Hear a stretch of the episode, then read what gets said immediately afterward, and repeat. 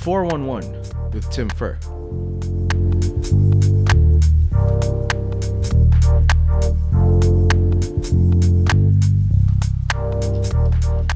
What is up, guys? This is your boy Timothy, and welcome to the 411, where we get the lowdown on everything and anything in life today. Man, it's been a long while. First episode of 2020, and it's probably gonna be the last. I really didn't have anything prepared for this episode. I just really wanted to go on air for the first and last time of 2020 because I just wanted to recap the year that was, or no, the year that still is. You know, and we just really wish that this year would be over with already because so many things have happened that like have really affected a lot of people, and you know, not just me, uh, lots of people around the world. You know, with the pandemic and all, quarantine, lockdown, people losing their jobs, people losing their loved ones.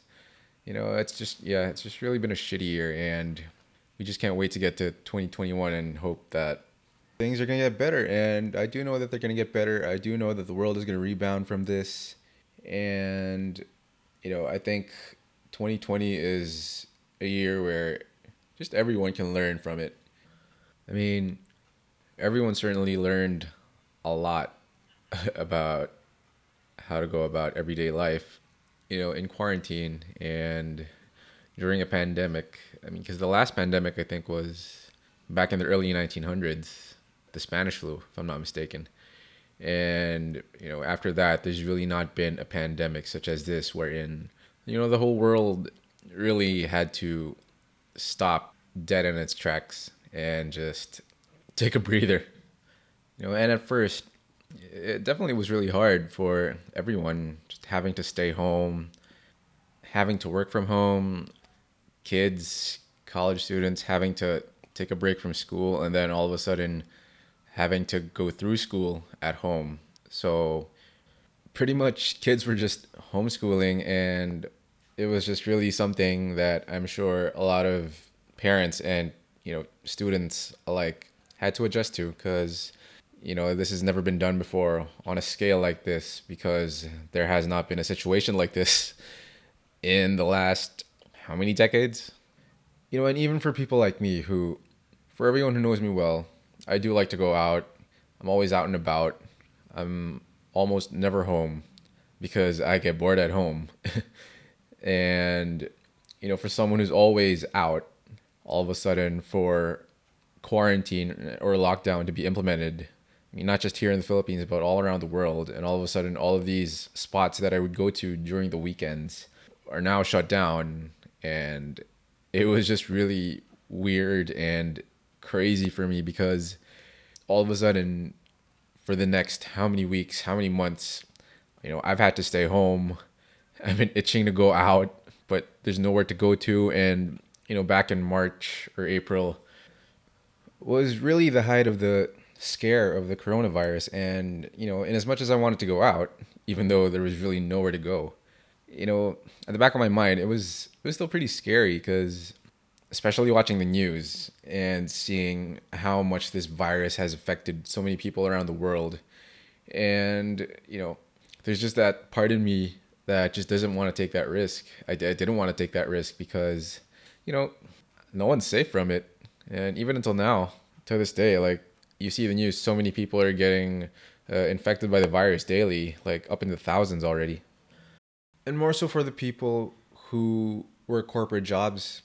I know that they've had to adjust a lot, you know, having to work from home and having to set up their workstations at home, having to be able to partition that that work life versus their life at home, but then both of those lives are now in just one place. So, you know, I know a lot of people who have had to adjust, who have had to make changes to how they go about their daily routine just because of this pandemic. And that's how it's pretty much been for like the whole summer from March, April, May. Everyone was just trying to feel out how they were going to go about, like I said, their daily routine.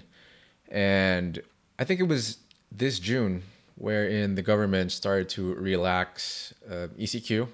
So little by little, the government was trying to bring back everyday life. Businesses were starting to open, more cars were allowed on the road, more people were allowed to go out, more companies were allowed to have their workforce, or at least a part of their workforce, over in their offices. Oh, and dare I forget, a lot of people, you know, during their downtime in quarantine have learned a lot of new skills. I, for one, have improved my cooking skills from being able to cook just Delimondo and chicken nuggets to actually making some pretty cool meals. It's it's pretty cool. Uh, during my downtime, I also bought a new DJ mixer. So you know, when I'm bored, I just blast out mixes, and I did post some of them on on IGN on Facebook. So if you want to check them out, just go to my IG. It's all there. And yeah, um, what else, man? So much has happened, but so much also should have happened, didn't happen. But you know that's how it is. So this is a down year. Everybody's gonna regroup come 2021. I really hope that we get to travel more uh, this 2021. I really hope other countries open their borders because I've just been dying to travel. I mean, I am a certified travel bug, and that's how I've been, you know, since my days in Germany. And to not be able to travel and just be stuck here like for a year and not do anything, it's it just drives me insane. It, it's crazy. Now that I think about it, I guess one of the few upsides to 2020 or here in 2020 is that you know the LA Lakers are back on top. They are once again the champions after 10 years of waiting. You know, it's been a long time coming. Finally, LeBron, AD, the whole Lakers team, thank you for bringing the championship back to LA. I know Kobe and Gigi, they're looking down. They're very proud of what you've done. You know, and don't listen to all them haters saying that this is the easiest championship because of the NBA being played in a bubble. There's no travel, no to and from, no home court, no away. Man, fuck y'all. this is our championship. You know, we, nobody wanted to be in this situation, but we made the most out of it. And, you know, that's how it is. You play through it. No matter what's in front of you, you just keep going. Don't make excuses. Get the job done. That's how you win.